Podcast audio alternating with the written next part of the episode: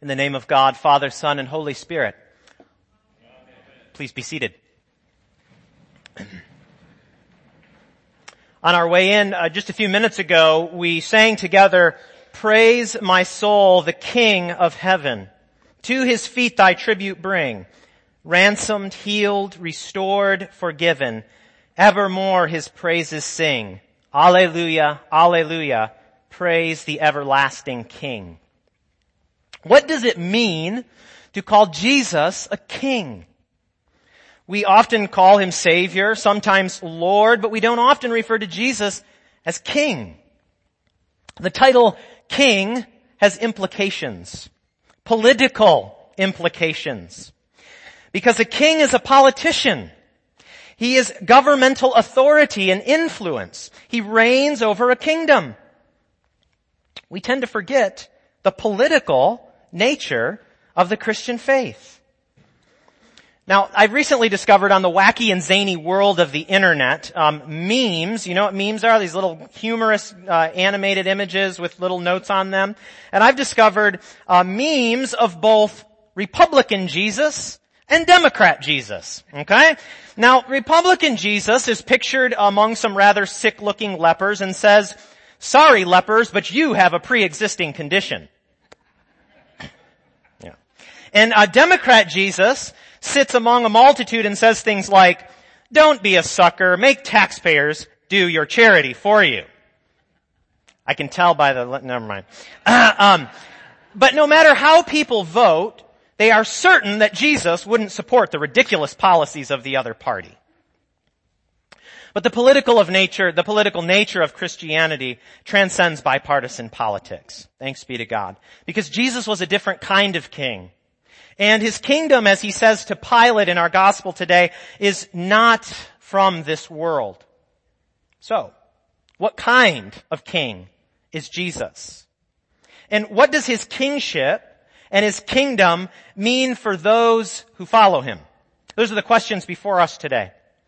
Now, to talk about Jesus as king, it's really impossible to get the whole picture without rewinding a little bit back in the story, the story of Israel, which is Jesus' story, and to look at the situation there. Now, if you remember, uh, Israel, the, the, the, the big tragedy that happens in the Old Testament for Israel is that they go into exile.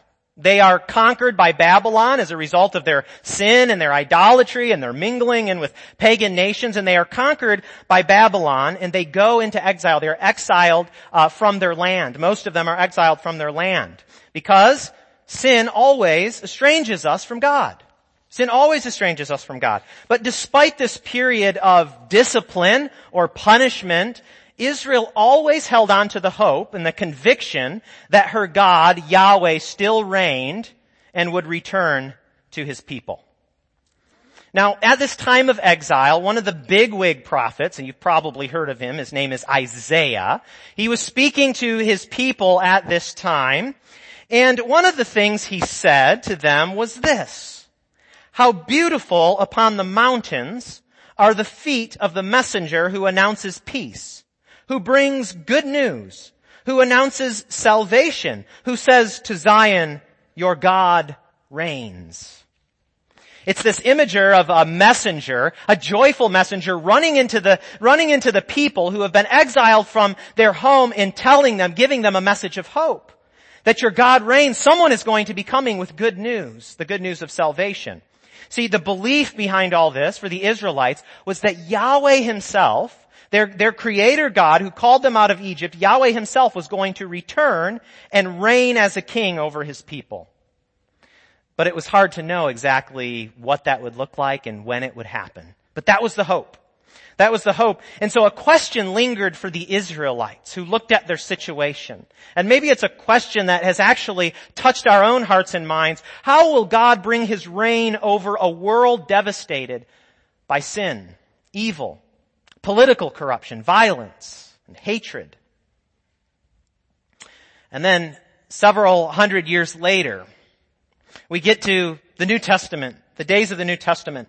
And the Jews are ruled by the Romans, the grand Roman Empire, and this Jesus character shows up. And he starts talking about the kingdom of God. And so naturally ears start perking up and people start paying attention to what he has to say. Now, here's the first thing off Jesus' lips in Mark's gospel. This is from Mark chapter 1 verse 14. Jesus goes out in to begin his public ministry and the first thing he says publicly is this. The time is fulfilled and the kingdom of God is at hand. Repent and believe in the gospel. Now, many of you know that the word gospel means good news. Very good. I'm proud of you. Uh, the word gospel means good news.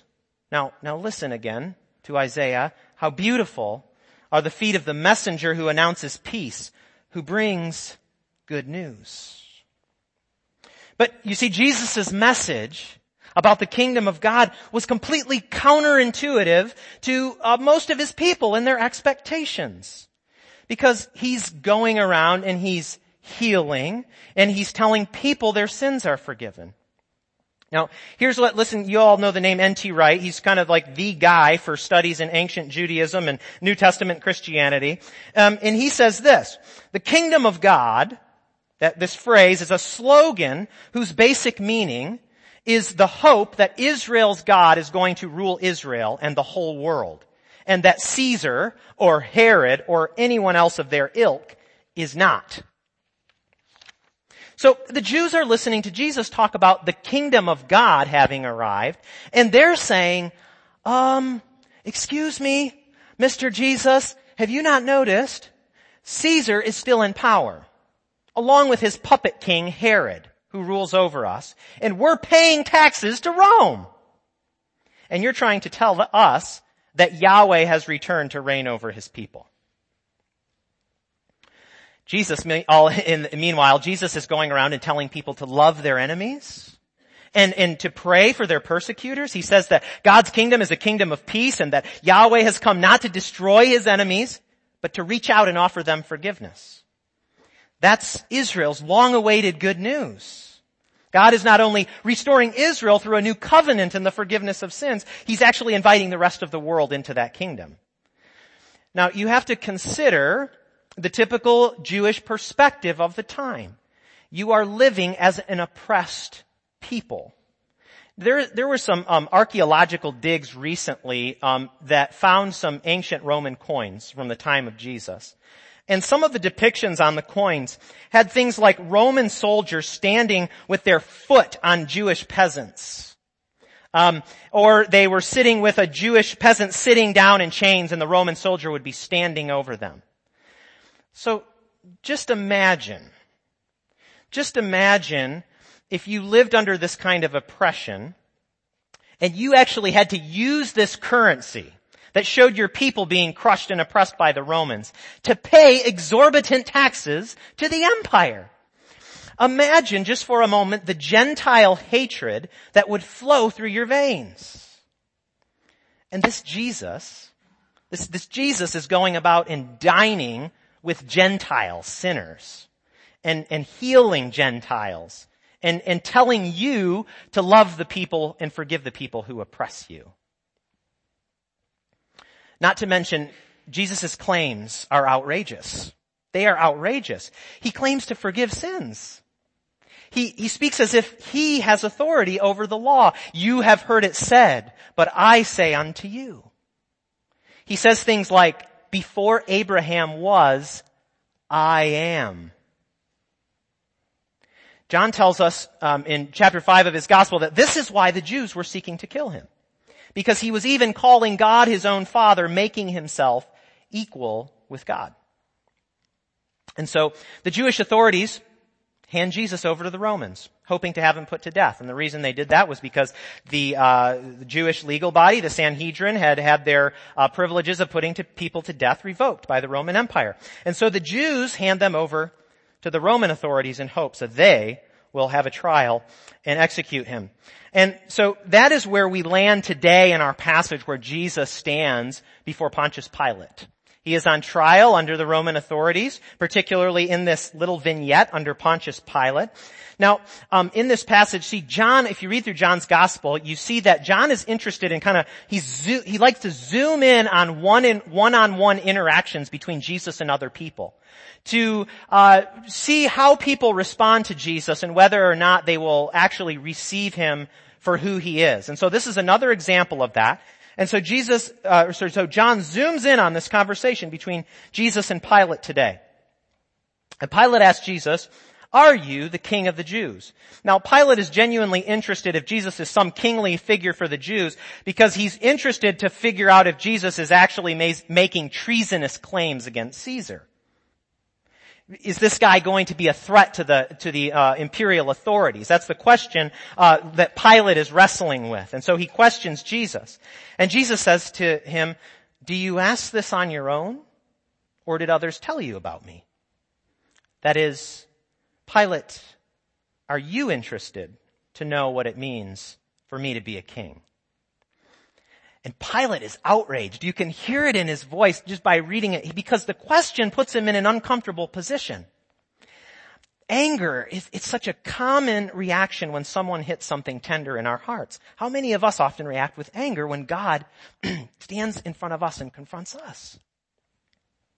Now I love this scene because you can pick up on the internal struggle that Pilate is experiencing. I think he is truly torn. I think that he feels something in his spirit that there is something about Jesus that he just can't put his finger on and he's torn. I think that he feels the truth of Jesus, but he continues to suppress it. Now Pilate gives a violent retort to Jesus' question and he says, what have you done to make your people so upset that they've handed you over to me? And then Jesus just says, my kingdom is not from this world. If my kingdom were from this world, my, my followers would be fighting to keep me from being handed over. Why does he reply with this? He's inviting Pilate to see that there is another realm of authority, if you will, not run by political power and military might, but by the power of God to effect change in the hearts of human beings. But Pilate wants to play it safe. He won't acknowledge the reality Jesus is offering him. And so he keeps the conversation just going at a surface level. So you are a king, he asks, as if to keep himself distracted. And Jesus says, I came into the world to testify to the truth. That is, I came to make known the truth of God.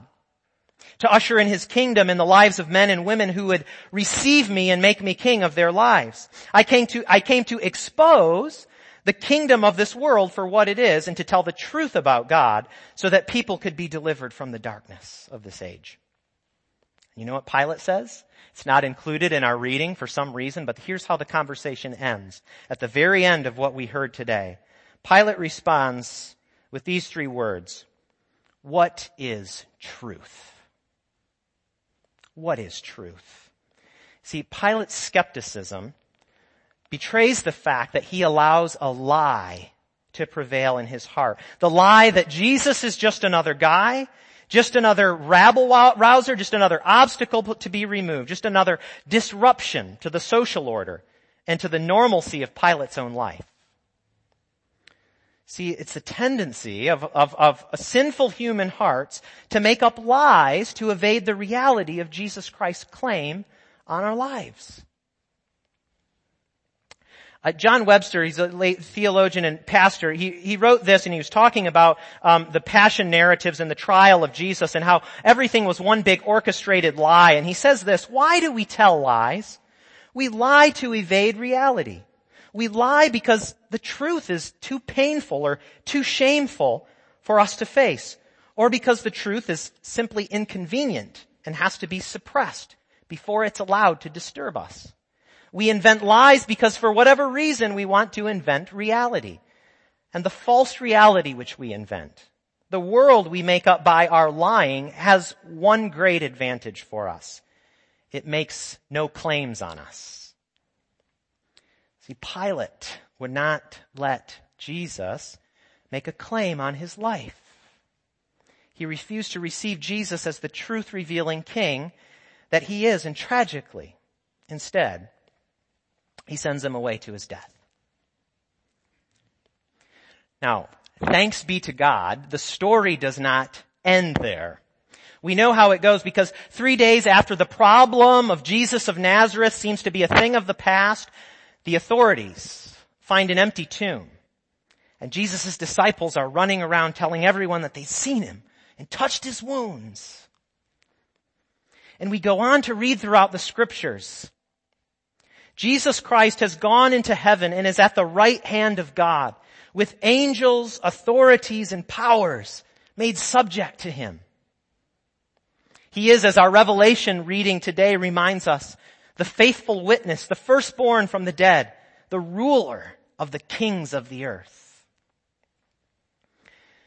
It's no coincidence that um, in our liturgical year we end today with Christ the King Sunday.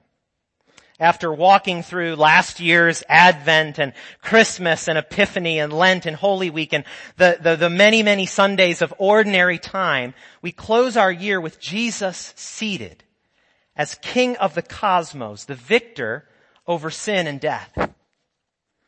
It is a perfect time for reflection. To ask ourselves, what does it mean to call Jesus King?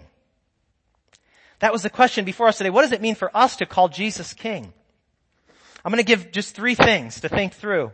Uh, three things that it means for us if you call Jesus your King. The first is this. We are freed from the penalty of sin. We who were, because of our sin, objects of God's wrath have been forgiven and embraced by Him because of what Jesus Christ has done. To Him who loves us, remember our reading from Revelation, to Him who loves us and freed us from our sins by His blood. Or as we heard last week from the book of Hebrews, remember as we walked through that passage, scribbling and making notes on our bulletins, for by a single offering he has perfected for all time those who are sanctified. Or as St. Paul writes to the, the, in his letter to the Romans, since we are justified by faith, we have peace with God through our Lord Jesus Christ. See, if Jesus is your King, He is also your Savior. The second thing is this. If Jesus is your king, you are freed from the power of sin. Not just from the penalty of sin, but from the power of sin. You see, for a number of reasons. One, because as St. John tells us, if anyone sins, we have an advocate with the Father. Jesus Christ the righteous, and He is the atoning sacrifice for our sins. Or as the author of Hebrews says, that Jesus lives to make intercession for us at the right hand of God. And so when we fall, when we go astray, when we fall into error, when we fall into sin, we have an advocate who stands at the right hand, who calls our attention to him and offers his forgiveness to us. You see, if Jesus is your king, his spirit dwells in you. This is the second part of this. His, not only does he offer forgiveness, his spirit dwells in you and enables you to live rightly before God. St. Paul said this, sin will have no dominion over you, for you are not under law, but under grace. The power of grace expels the power of sin from our lives. Now the third thing is this, if Jesus is your king, you have a proper object of worship. Even in the secular world this Thanksgiving, you see that people who do, do not even believe in God, they, they need an object towards which to guide their thanks and their adoration for, for the lives that they have. You see it all over social media, giving thanks, so grateful. Even your atheist friends are saying things like that. You see, there's something in us that wants, that, that draws out worship and thanksgiving and wants to direct it towards it, towards itself.